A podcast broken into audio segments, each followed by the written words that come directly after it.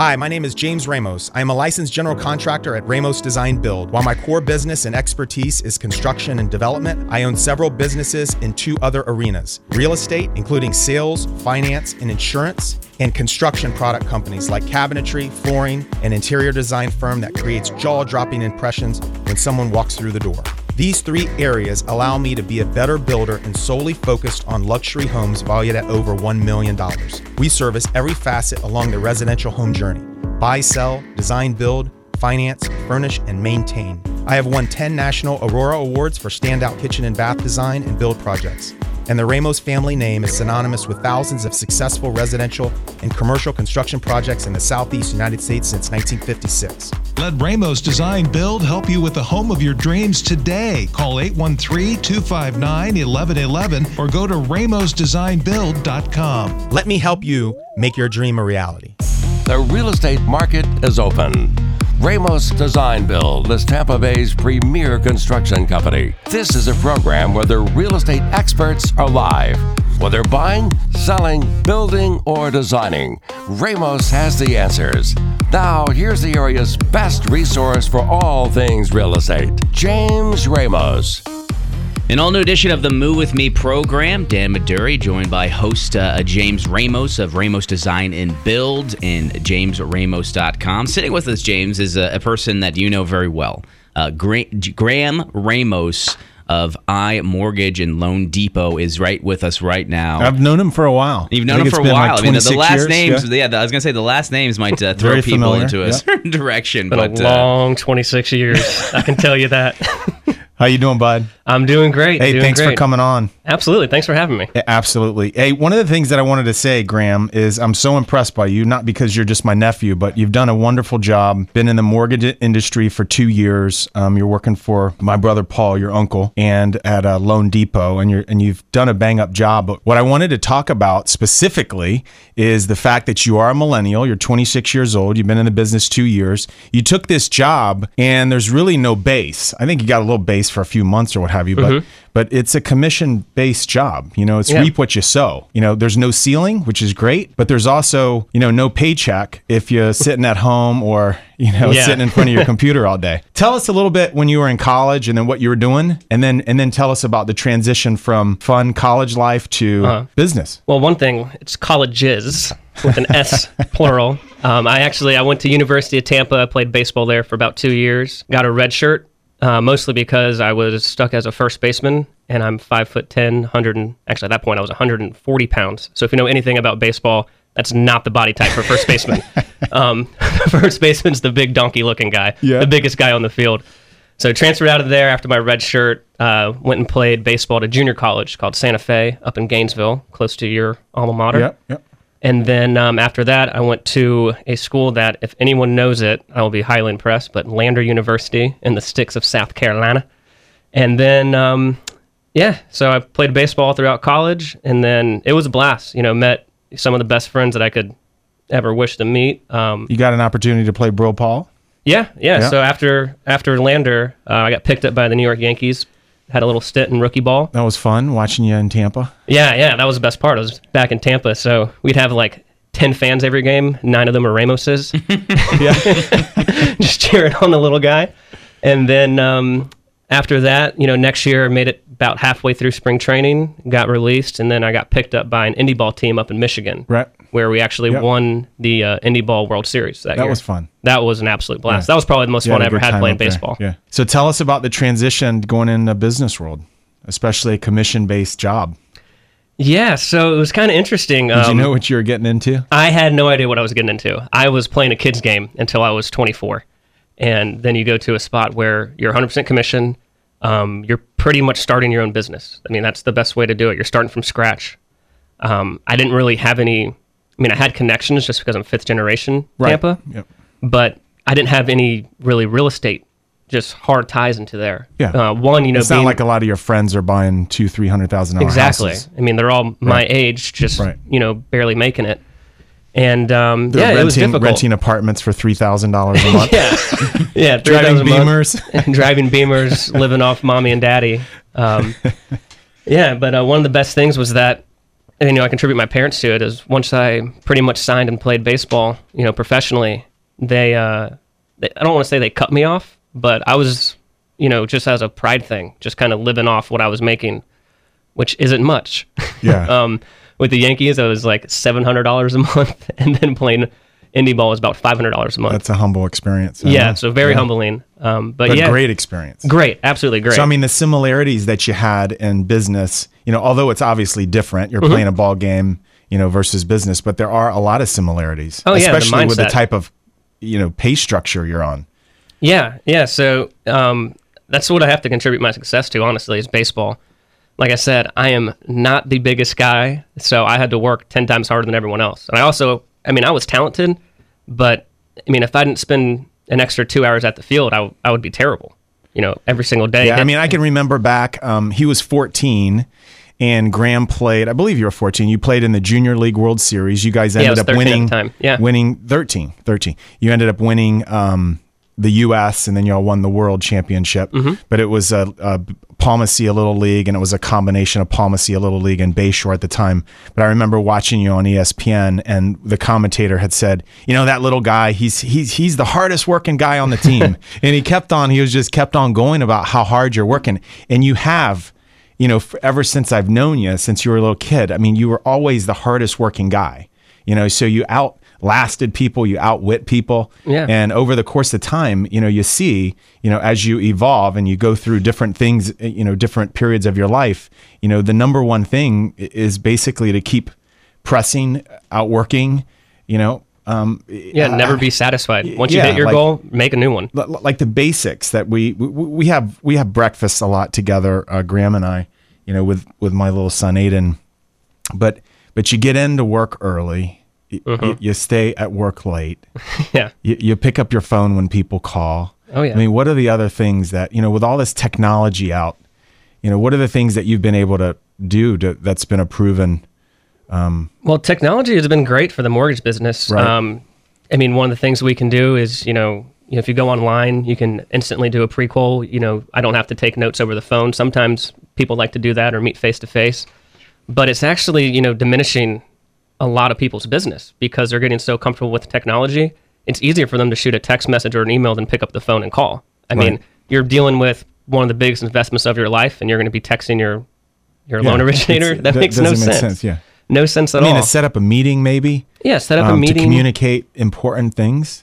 You Yeah, know, I mean, there's- almost you have to match the respect of what they're going through with Absolutely. the type of communication that you're that you're delivering. because a lot of loan officers that I see, they get they get immune to it. And what I mean by that is they're looking at these houses, they're looking at these loans every single day. You know, forty to sixty hours a week a day, or sorry, forty to sixty hours a week, and it gets to the point where to them it's just numbers now. It's not someone trying to buy a house, so they just you know they see two hundred thousand, they're just they don't realize that's a two hundred thousand dollar investment. They just see that number two hundred thousand. Right. They don't realize that okay, this person's trying to get into you know either their starter home, dream home, wherever the case might be, and they don't want to. They can't even pick up the phone and talk to them just because they realize they're relying too much on technology, and that's where I kind of try to set myself apart. You know, I use technology when it's there, but I mean, nothing can beat just a good old fashioned phone call. Just hey, just checking in, just let you know you know your loan's doing fine. Something as simple as that. Well, we're here with Graham Ramos. He is a loan consultant with Loan Depot. He's licensed in Florida and Texas, and we're talking to him. He's my nephew. Um, so tell us a little bit about your family. So you're the youngest youngest of three siblings, right? Uh huh. Two older how- sisters. Okay, two older sisters. They're they're drivers as well. Oh yeah. So tell us about um tell us about them. So yeah, they're they're great. growing up in the Ramos family. Oh yeah, that's that could be an hour conversation right there. but, um, yeah, my two older sisters. I, I like to say I'm a little combination of both of them. Um, my oldest sister Mallory Ramos or Mallory Brandon. Um, she's the hardest working individual I have ever met in my life. And then Ansley Ramos or Ansley Castillo now, she's just the most just pure talent. I mean, just charisma, you know, athleticism. Just she can put her mind to anything and do it. So I'm a little combination of both. Like I don't work as hard as Mallory. I try to, but that's just physically impossible. and then I did get some of Ansley's just, you know, a little charisma and just her, Right. you know, just athleticism and talent. But Yeah, they're they're both just. I mean, they're my sisters. I love them to death. Um, you know, they're my role models. Yep. But yeah, that's that's pretty much the gist of them. And your dad, Will Ramos, he's the owner and CEO of Architecture Tile and Marble. He's been in the biz a long time. He's Yeah. my oldest brother. Think that's And, been uh, around since 1956 Yeah. when Nanu Yeah. started it. Yeah. He's and, and then how has he impacted you? I mean, we could talk about for days, but give us a little snippet. So if anyone knows me and my dad, we um we had you know obviously the, a great relationship, but he was hard on me. Um, he didn't. I remember. Yeah. You turned out pretty well though. yeah, and I contribute a lot to him, not taking it easy on me, um, not just letting me, you know, live the rich kid's dream. Um, Yep. You know, putting me on a budget, not just handing anything to me. Um, I always had to be doing three things, and the three things. I'm sorry, I always had to be doing two out of three things, and the three things was either school, um, a sport, which for me was baseball, or I had to work, and work for him. So if I, I had, I always had to be doing two of those things. So if I was in school and playing baseball, I didn't have to work. If I was in school and it's not baseball season, I was in school and I was working. So I was always doing two of those things, and he just never, he was never easy on me. And when I was young, I couldn't understand that. But looking back at it now and being a little bit more mature, um, I mean, I'm, I'm just so grateful. That's how he raised me. Oh, absolutely. And I know your mom, Darren. She's awesome. She's been she's biggest been heart the ever mainstay. Yeah, absolutely. She's been a mainstay in your family. So I'm here with Graham Ramos. He's a loan consultant with Loan Depot. He's been in the biz for two years. He's knocking it out of the park. He's licensed in Florida and Texas. Um, glad to have you, Graham. You're going to be back in a few minutes after these messages. Thank you.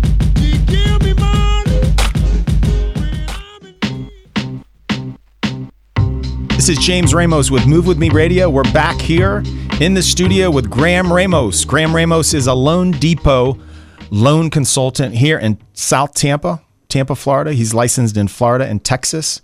Glad to have you here, Graham. Well, thanks for having me. Hey, so in the previous portion of the, we were talking about your family, Mallory, Ansley, Wilfred, your dad, my brother, and your mom, Darren. Um, Darren came from a great family, the Crowder family, and all those things that you know I saw as a youngster because I was I'm 13 years as you know younger than than Wilfred. I I remind your dad all the time about that. I know you do. And um, I'm the youngest of five. He's the oldest. But um, you know, one of the things that that Connie and I uh, loved about your parents is that how much tough love they delivered to you. You Oh, yeah. You may have not have liked it during the time, but we have two kids, time. and we're trying to raise them similar to what uh, Wilfred and Darren have done, and and um, they've done a bang up job. But you know, moving from you know your family and some of the attributes, so hard work, um, diligence, um, you know, resiliency. You know, some of those things I don't think most people realize, but they're they're hard to attain. You know, those competencies, and being able to you know develop a skill set. You know, how to type, how to communicate. Um, you know, math and things like that. A little bit different than a core competency. So when you look at these millennials today, Graham, um, and you're competing against not just millennials, because there's probably not that many people your age in the business, right? Um, the average age of someone with my job title, you know, a loan originator, is 52. Yeah, Average age of my Yeah. company, I think, is 54. it's yeah, it's older. Yeah, it's an older so, crowd. So when you look at that, I mean, you you you get those lists. It's sort of like a scoreboard, right? I mean, Yeah. you're you're on the list, and you're either in first place, or you're in the middle, or you're last place. Yeah, Ricky Bobby. So- you're not you're not first, you're last. So, so tell me some of the things. I know you talked about it a little, a little bit in the first portion. Just tell me some of the things that come to mind, you know, for the listeners out there, um, as far as working in a, you know, in any type of business, but specifically in a business with no ceiling, commission based, reap what you sow. Well, there's one thing that we can all control, you know, and that's how hard you work. Like no one no one can take that away from you. You can either choose to work hard or not work hard. I mean, there's no middle ground there. Um, unfortunately, I don't want to just stereotype and put every you know millennial into this category, but I feel like that's getting lost. Um, people are more comfortable just getting that salary job. They know how much they're going to make. They budget it, and they just kind of just in this lull of just going through the motions of life. You know, you have to if you want to make something of yourself, you can sit at this desk job for 10 years, 20 years and finally get that promotion where now you're actually making some decent money. You can go out and do it on your own now. Um, that's how I want to be. Um, I don't want to, you know, I, I like being my own boss. I mean, I do have my branch manager and my uncle Paul, but you know, if, if you're producing, what can they really yeah, they're tell you? mentors. Yeah. But but as far as they're not calling you up and making sure you're in the office early or staying late or telling you, you know, they're just giving you guidance when when you need it, And being young, which is what you need. Exactly. You I know, mean, but- I, I contribute a lot of my success to uh, John Pettit and uh, Paul Ramos.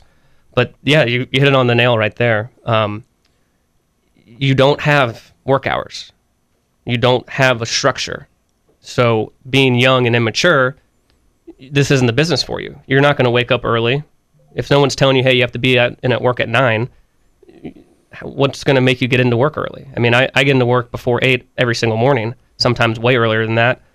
And just when I get done with work, you're always working because if you go out, you know, have a drink or go get dinner, you know, everyone's a potential client because I mean, pretty much everyone wants to buy a house. So you always have to look professional. You always have to be quote unquote on your best behavior. It's not just a nine to five job, it's a 24 7 job. I mean, it's all about your reputation. How about how about like the basics, just answering your phone? That's huge. Um, if you're in the mortgage world and you I mean, just it sounds your- silly, doesn't it? Yeah, it's- just answer your phone. that's the first But thing that it's, uh, it's John like Pettit. answer your phone. I mean, that's what we, we tell the agents: answer the phone. yeah, Like n- people do not like to leave voicemails, No. especially if you're dealing with the most you know important purchase of their of their lives Yeah. for their families. It's the the largest investment that one can make for their family. I mean, and people are you know putting them on voicemail. Oh, It- yeah. it, it drives people bananas. first i think it was it was either the first day or the first week. That was i asked my branch manager john pettit i said hey what's really going to just make me stick out there? And his response was just answer your phone. You'll be in the top 10% and i laughed. crazy. i laughed at him. And then i just i just kept answering my phone even if it was going to be a bad phone call good phone call. You just answer your phone and people would be like wow you actually answer i expect you to call me back in three days and it's it's crazy how I mean, like I was telling earlier, that technology has kind of ruined that just basic human touch, and just how important that is. I mean, when you look at it, I mean, you're you're 26 years old, like we mentioned. I mean, it, you know, I think it started around your time where everybody was getting a trophy. When, Yeah. when, when- when did that come up? Like, oh, we, we want to make sure that the losing team gets a trophy too because they're going to be upset. They're going to be sad Their feelings if they don't have a, if they don't have a trophy to put on their you know put on their dresser. Like you didn't win. Why should you get a Exactly. trophy? You yeah, know, get get a piece of cake. You know, we're not going to deprive people of food or pizza or something. You're going to have a team party, but they should not have a trophy. My kids Mm-hmm. come home with trophies. They haven't won anything. They come home with ribbons. They haven't won anything. They're like Yeah. fourth, fifth place. It's like, what is this? You know, and it's like that generation who you're competing with, it's almost good and bad. I mean, in a sense, it's good for somebody motivated like you because that's who you're competing against. Mm-hmm. And I'm not saying, you know, this is everyone, but but the point is it's it's true, it's clear and present. And and it's bad from, you know, eh, you know, from a you know standpoint of empl- employment in general and you know business in the US because you know we have a big momentum of of youngsters that have grown up where they're constantly needing these rewards and things and at the end of the day you got to be motivated and self-motivated self-driven and hope to create your own agendas your own mm-hmm. scorecards and keep yourself intact or on track rather yeah. It's pretty much it's delaying our generation. It's delaying the maturity because we're still expecting like, hey, boss, even though I messed up this spreadsheet, can you at least still tell me I did a good job? Yeah. No, you didn't do a good job because you messed it up. If you didn't mess it up, I would tell you good job. Um, but yeah, and I even see that in you know some of the other like some of my other coworkers in there. You know, they'll have a loan and it closes, and they're just kind of waiting for John just to pat him on the back and say, "Hey, good job." But that is your job. Yeah. like your job is to close the loan. So, you know, people just want to get rewarded for doing what they're supposed to do. I mean, a lot of a lot of loan originators when they go and make their you know their sales pitch to a realtor, they'll say, "Hey, James Ramos, I have the best rates. We're going to close on time, and you know I, I respond well." Well, that's our job. Why? How does that add any value? It's like, okay, thanks for telling me what you're supposed to do. yeah It's like a waitress saying, "Hey, I just brought It's you like- food here. Tell yeah, me a thank you." delineation between the basics and and the above and beyond. Well, we're here with Graham Ramos. He's a loan originator. Um, his his actual title is a loan consultant with Loan Depot. He's licensed in Florida and Texas, and we're talking about um, a little bit about his history, a little bit about his family. We're talking about business of a youngster. He's 26 years old. He's been in the business two years. He's knocking it out of the park. So tell us, Graham, um, as far as like a specific situation that was the most challenging uh, mortgage that you had to get done. I mean, anything that that was you know was unsurmountable. I mean, were you able to you know give a give a quick story of something where you took in um, some folks and you were like, this is going to be tough based on them being um, you know uh, maybe working for themselves or Yeah, you know, situations and showing you know the diligence of you, you know, delivering on it. Anything come to mind? A lot comes to mind. I know. I see you.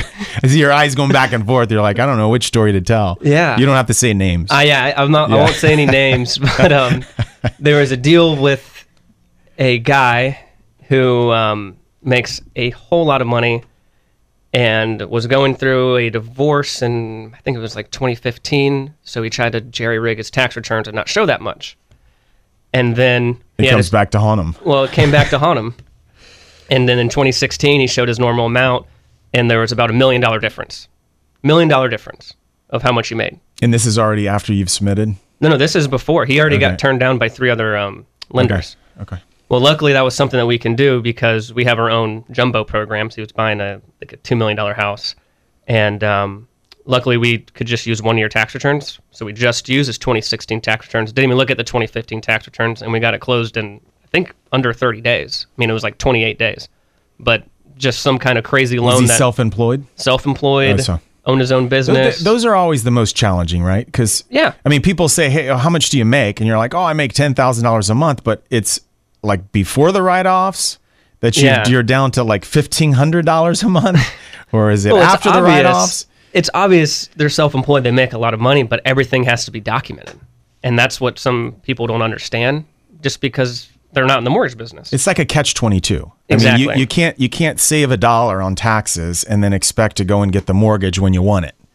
yeah. So if you're gonna if you're gonna try to save on your tax on your on your taxes, it's gonna haunt you when you try to buy a house. Right. So you know for that when you're going up to buy a house, either a year or two years before you think you're gonna buy, just show how much you really make. You know you're gonna pay for it in the taxes, but that's pretty much what you have to do to get into the house. Good deal, good deal, Graham. Um, I'd love you to come back in the in the back half of the hour if you'd like to stay. Absolutely. All right, great. Well, that's a deal. So I'm here with Graham Ramos. This is James Ramos at jamesramos.com with Move With Me Radio. We're going to be back after these messages and a little bit of news. Catch you in a bit.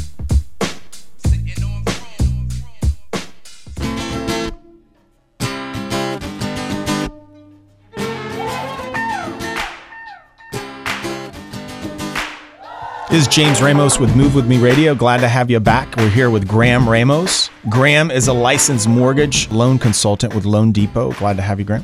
Thanks for having me. So Texas, I was in Texas. Well, sh- Last shoot, the weekend? last yeah, the last weekend I was in Houston, and the and the weekend before I was in Dallas. I went to a 50th birthday party of my buddy, and um, this past weekend I went to a great wedding of um of a good friend of mine's son, and um so I'm just wondering, you know, where, where'd you get Texas? I mean, are you you, got some girlfriends down there, or what- what- what's going on? um, no, actually, I developed a pretty good book of business. Just, I mean, it kind of just fell in my lap with these people, but um, with it's mostly just investors, okay. Um, a lot of foreign investors, and then just some people that like having a lot of rentals. I was surprised because we stayed. I mean, we obviously went to Dallas and Houston, so it was a good taste of each market. And then, you know, coming back from the hurricane, uh, Houston market looked pretty sharp. I mean, everything, Yeah. the growth and the cranes and all that stuff, pretty awesome. It's an enormous city, by It's- the way. yeah, it's like- enormous. I I don't think it has I like covered Three but- downtowns or something. Yeah. we were right by Rice, uh, the hotel we were staying at. But in Dallas, that was amazing. I mean, with the the amount of um, cranes and construction, you know, commercially downtown Mm-hmm. was was over the top. So so I know they're they're as strong as ever. Which yeah, is great. Dallas has a lot, a lot of high-end residential properties there. Um, I mean, three million and above is just like normal. It's normal. unbelievable. That's that's Yeah. the norm there. It's it's kind of it's crazy how just fast it kind of is developing too. Like you said, there's cranes everywhere. Yeah. They're just constantly building and improving their city. Texas and North Carolina I'm working on my North Carolina license, but those have been kind of two uh, states that I've really wanted my license in because from the beginning, you know, I was big on social media marketing, and we have a couple loans that no one can do, and I was getting a lot of calls from people in Texas or in North Carolina that wanted these loans. So what allows you to do loans in both states? You have to have a license. You have to have a license because you're not working for a bank. Yes. So if you work for a bank, you don't need a license. Right. Um, you just have to be registered. Yeah, I don't think most people know that. But if you're working for a bank, it doesn't mean that they're not, you know, a good loan officer, but they're really not a loan officer, right? Yeah, I mean, they're not like- a loan a loan originator. There's a p- specific license for it. Yeah, and it's And if you're not, if you're working test. for for a mortgage company, which they're not FDIC insured, Mm-hmm. correct? You know, you have to have a license for every state that you're that you're offering your your product in. I mean, what was amazing is you got your license, and typically the you know if you're younger in this business, you would work for a bank first. yeah, um, the way that a I nice little base and yeah. So with the a day. bank, you get you get a big salary, or not a big salary, Yeah. but the majority of your paycheck is Big for- considering you were making nothing. Yeah. playing baseball. yeah, exactly. Everything's big. So usually, like like a bank, I the way that I You're, you're working it, for below minimum wage when you added Yeah. up all the time in the cages and, and Oh, working out and stuff, right? You're probably Yeah. making like a dollar fifty an hour. Yeah, I'm but um, Yeah, it was very nice So anyway, trying I'm to sorry. take a girl I'm sorry out for on a interrupting you. I five hundred dollar monthly salary. but uh, yeah, you know, I compare it just obviously with baseball. You know, the bank is kind of the minor leagues. You're not living or dying by the loan. If the loan closes, you get a little extra. If it doesn't, you still get your salary. Right. Um, where I'm at, it's 100% commission, so I need this loan to close. I'm just like the realtor I'm working with. If the loan doesn't close, no, no one gets paid. No yeah, one so spe- yeah, I mean that's so true. I mean, speaking speaking with the realtors, I mean the realtors, what do what, what do they want in these days? I mean, when they call you, I mean, you've obviously met them or they met you Uh-huh. through what, whatever the case is, is they know you, right? They have um, a client in their car. They've been showing houses, this, that, or the other. You, you probably pre-qualified. I mean, what, what, what are they? Tr- what do you think the basics are that the that the that the agent is looking for in a loan officer? for the loan to close on time. Exactly. right? That's all they care about. So they can get paid. Yep. So everybody, I mean, what's beautiful about this with the real estate agent and the loan officer working together, it's they're all driving to the same goal. Mm-hmm. You know, and the goal for the homeowner, obviously, he signed a purchase agreement, Yeah. so they would want to close. And the title company wants it to close. Um, And the ti- everybody, everyone wants it to close and the person holding the ball who's a license originator is usually 100% commission they want it to close too All right, so so tell me a story like, what happens when you pre-qualify someone. So I know that there's loose terms around pre-qualification. Oh, so yeah. you pre-qualify, and the agent's like, great, they're approved for a hundred eighty thousand dollar home. They go to under contract with this letter, and all of a sudden it goes to underwriting, and they're not approved. It's like the agent's head flips around. The clients are like, "What's going on? I thought I had a letter. Is it legal binding? You know." So what's g- give us some little inside behind the scenes scoop of what's actually going on. okay yeah so the pre-qualification process is essentially we're asking a lot of questions about your income and assets and we don't have anything to base it off of we're just taking that client's word Yeah. I So- mean, so so it's it's do you know exactly how much you make to the penny a year do I? Yeah. No. exactly no, no one really does even if they're on salary Right. um, and it's all about what what we can document. So when that happens, it's usually um, the lender issued the pre-qual letter without looking at any supporting documents. You know, pay stubs, W twos, tax returns, bank statements, which is fine in the beginning. Just let the realtor know, let the buyer know, hey. This is just based off what you told me. Really need these documents, X, Y, and Z, Right. just to ensure there's not going to be any trouble with your loan. So I mean, a typical pre-qualification letter can be baked with with a lot of um, uh, responses from verbal, Mm-hmm. and then it also can be can be set up with actual fact. You Yeah. know, so so there's different levels of pre-qualification. It sounds like. Uh, or, ye- or, or or the actual final letter. What is the final letter? That's Like a loan commitment? Yeah, a commitment. Is that is that you know legal, like binding? Like that's going to be committed, or there's always like it's, it's Anything can pop up. So with We've a loan committed commitment, with the exception of showing me this, that, or the other. Essentially. So Yeah. a loan commitment is after the first round of underwriting. Usually there's two rounds. The first round, underwriter looks at it and goes, hey, here's your conditional approval. Here are the conditions that I need. So if you give me another, the conditions to be like, hey, I need one more pay stub, updated bank statements, whatever that might be. So you have four conditions listed. That loan commitment says, hey, this we are committed to this loan as long as the buyer the buyer provides us X, Y, and Z. So now it, we have a loan commitment that's quote unquote might be legally binding, but it's still up to the buyer to provide these documents. And each document that we get could arise more questions by the underwriter. Hopefully it doesn't, but it you know there's there's a chance. So it's not a fully approved loan, but it's pretty much hey 99.99% of the 99.99% chance of this closing. So that so that second process is interesting. So the second time it goes through underwriting, that's sort of like right before it's going to close, right? Like it could be So- 10 days before, it could be 3 days before if you so have to rush you get it. the approval, let's say 45 days, and it's pretty tight. So their loan to value is right on the cutting, you know, the cusp. Yeah, just a- of approval and rejection, right? So aren't you like a nervous wreck? I mean, do you tell your clients, "Hey, look, I know you want to go and buy that TV. Don't buy anything. Don't put anything on your, you know, like stuff like that." I mean, is it I mean, that's one of the first things I do is I send them a letter um, or an email with a flyer that just says mortgage don'ts. Yeah. Just have do not do it's this. like a it's like oh, a yeah. template. I got burnt once, and I was like, this isn't happening again. But in the beginning, you, a loan officer, a lender is going to know if the file is going to be tough or not. Just set expectations. Right. Um, just let the let the realtor know, like, hey, don't spend your commission check early on this one. You know, think of this almost as like a bonus, because I mean, there's there's no file that you ever get going to be 100. percent I mean, do, are you able to share some of this information with the agent, or do you, you know, you you play that out, or how, how does that work? Depends on the buyer. If they, I mean, I'd like them to at least send me an email, just saying, hey, it's Yeah. okay for me for me to talk Usually about their they do, numbers. right? Yeah. Usually they don't care. I mean, it's not like you're telling them, hey, they they had some flaw or anything. It's more about moving forward to close. These are the things to watch out. because you really you got to work with your realtor. Absolutely, Um, yeah. Because the buyer is going to establish more trust with the realtor than with the loan Because officer. they've been with them long. Yeah, they've been with them longer. They've Makes probably sense. known each other for three months, been looking at houses, and now I'm just thrown in the middle of it. I could tell the buyer, hey, don't do this. And if the realtor says, hey, do this, they're going to listen to the realtor 100% of the time, even though I'm on the financial side. So you really need to work with your realtor and just let them know, like, hey, you know, DTI debt to income ratios are tight here. Hey, we might have a little problem here.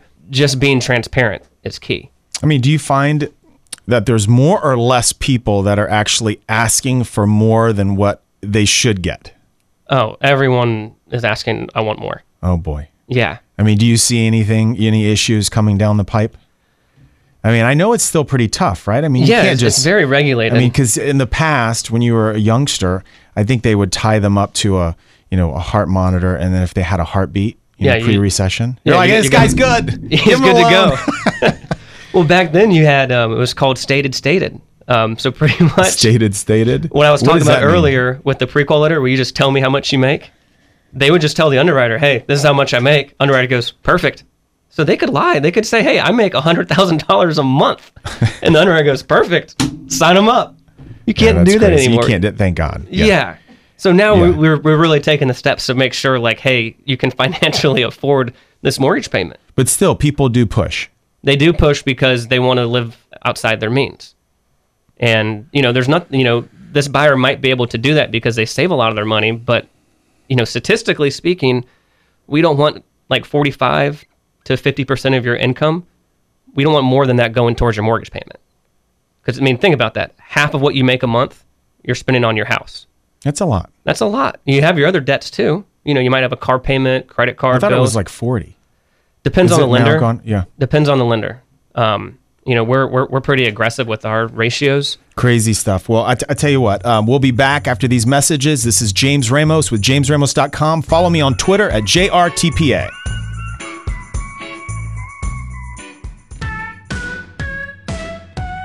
This is James Ramos with Move With Me Radio. I'm here with Graham Ramos. Graham is a loan originator. Um, his actual title is a loan consultant uh, with Loan Depot, and we were just talking about his consultant piece. I think it's a very appropriate name. So we're talking about debt to income ratios. Okay. So what what would you say is the? I mean, what's the bare the the the bare minimum or the or the height of it? like the the absolute limit you can get to depending on the loan program you know conventional loans and jumbo loans are right around 43 to 45 percent Okay.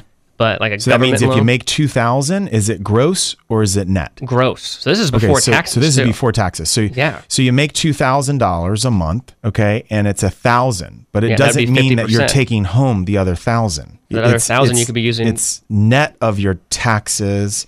If you save money for your 401k, if you get medical taken out. So, I mean, literally, you know, you could be pushing 65, 70%. of, of what you clear. Yeah, that's It's crazy. so so what do you tell folks that, that are pushing you? And I mean, saying, "Oh, the- I think it's going to be good. at the end of the day, it's their decision. Right. I, I let them know, like, hey, you're basically spending almost, you know, it says here 50% of your income is going towards this, but this is before taxes. So, like, this is your max. Just be aware of all this. I, you know, you have to educate them. I mean, at the end of the day, I can't tell someone what to do. They really want that house and they want to spend all their money on this house every month. I mean, that's it- their decision. Are these? I mean, let's well, let's get specific. I mean, are these people all ages, or they're specifically younger, older, all ages. all ages? Honestly, yeah. I'm not a financial advisor, but just speaking with them, about 20 to 30% of your income should go towards your housing. And Tops. Tops. Like, Yeah, that, that, that should be your max. Right. And like I said, I'm not a financial advisor, but just from speaking with them, Right. that's what they say.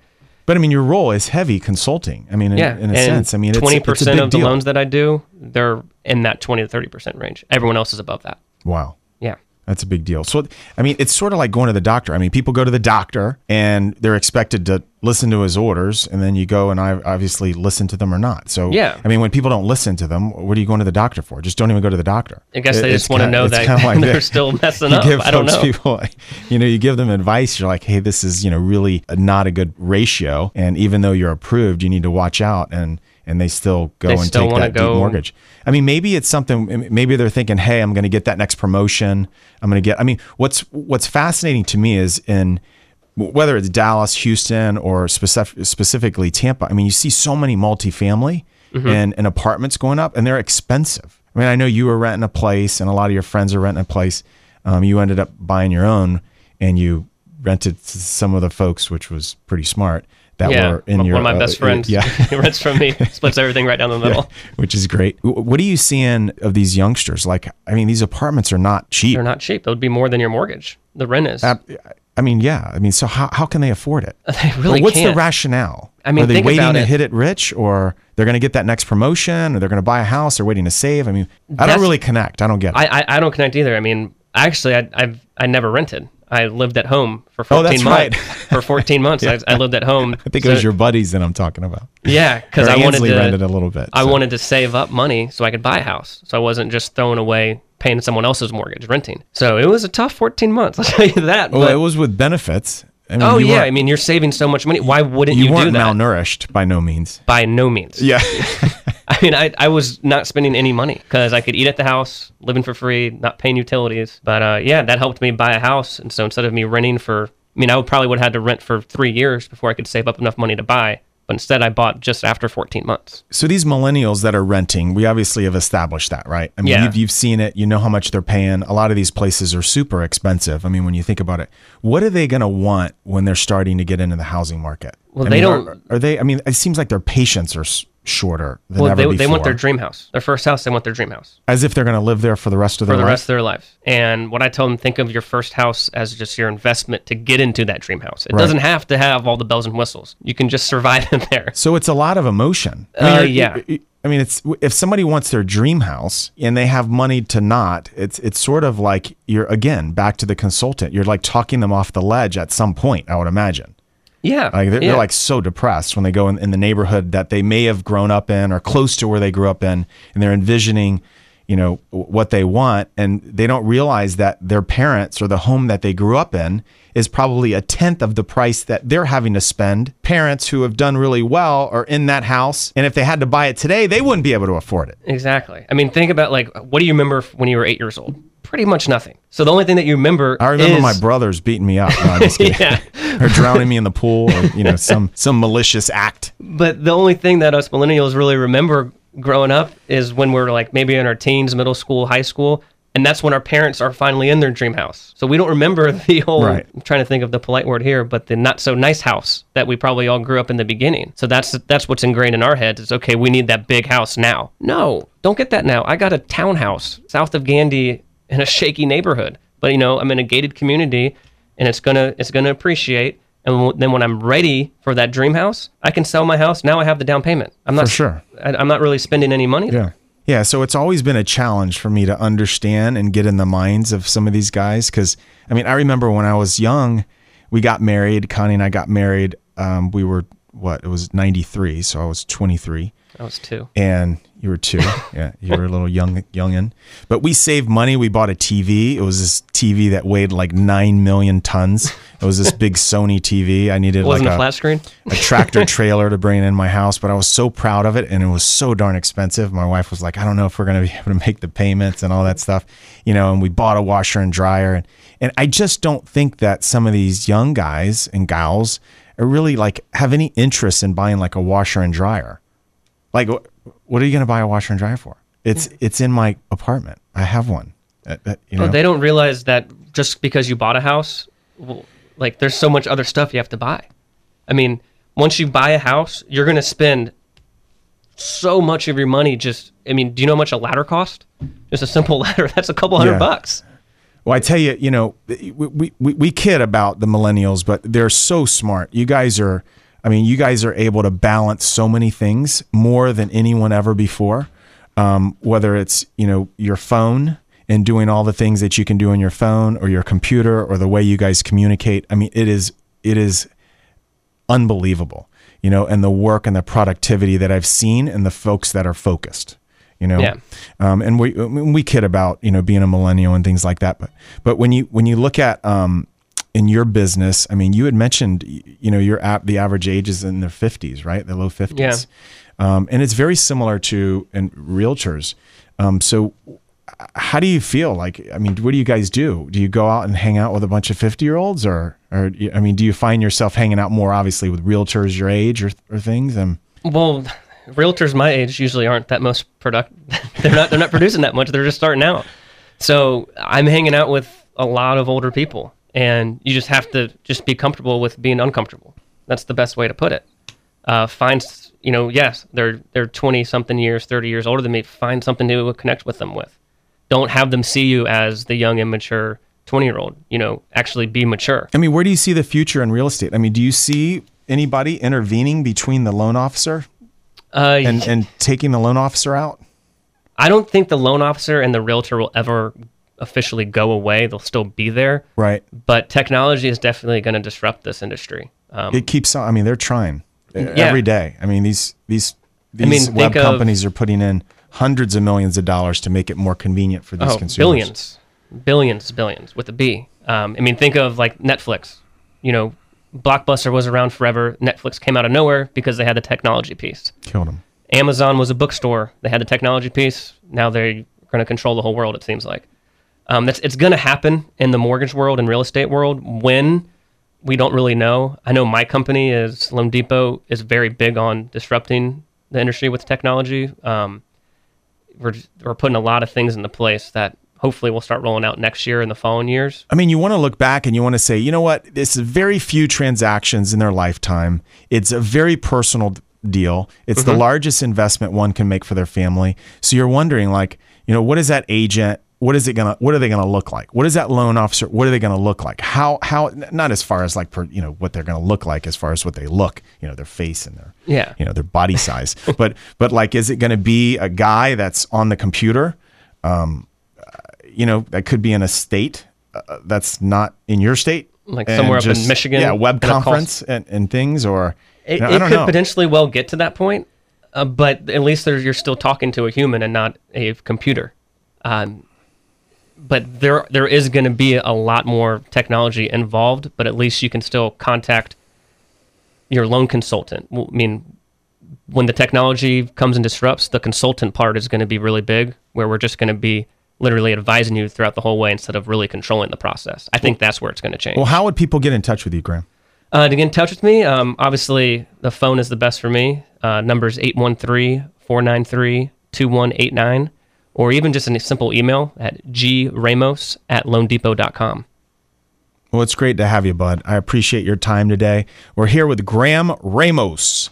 He's a loan consultant with Loan Depot. He's licensed in Florida and Texas. Give him a call. Uh, my name is James Ramos with Move With Me Radio. I'll catch you next week. Take care. Thanks for joining us today. If you missed all of the program or want to hear it again, listen to the podcast on jamesramos.com or on YouTube at Ramos Media Network. See you next week with Ramos Design Build, Tampa Bay's premier real estate, design, build, and construction company. Homes are built to bring people together. It's the place that families gather to create memories that last a lifetime. With that in mind, you want a builder who requires a design to reflect your expectations. Ramos Design Build is that company. They understand this concept, offer a concierge level of service, ensuring that you are involved in every step of the design build process. Ramos Design Build integrates the latest in construction technology, building you a home that will last for generations. Ramos has a portfolio of satisfied clients from its decades of service in the Tampa Bay community. If you are looking for a luxury remodel, a home renovation, or a custom home built from the ground up, contact Ramos Design Build at ramosdesignbuild.com. That's ramosdesignbuild.com. Hi, my name is James Ramos. I am a licensed general contractor at Ramos Design Build. When someone asks why I do what I do, I am proud to say that I help bring families back to the table. When you partner with Ramos, we make your family's home dreams a reality. Ramos Design Build, construction, development, and renovation, a legacy since 1956.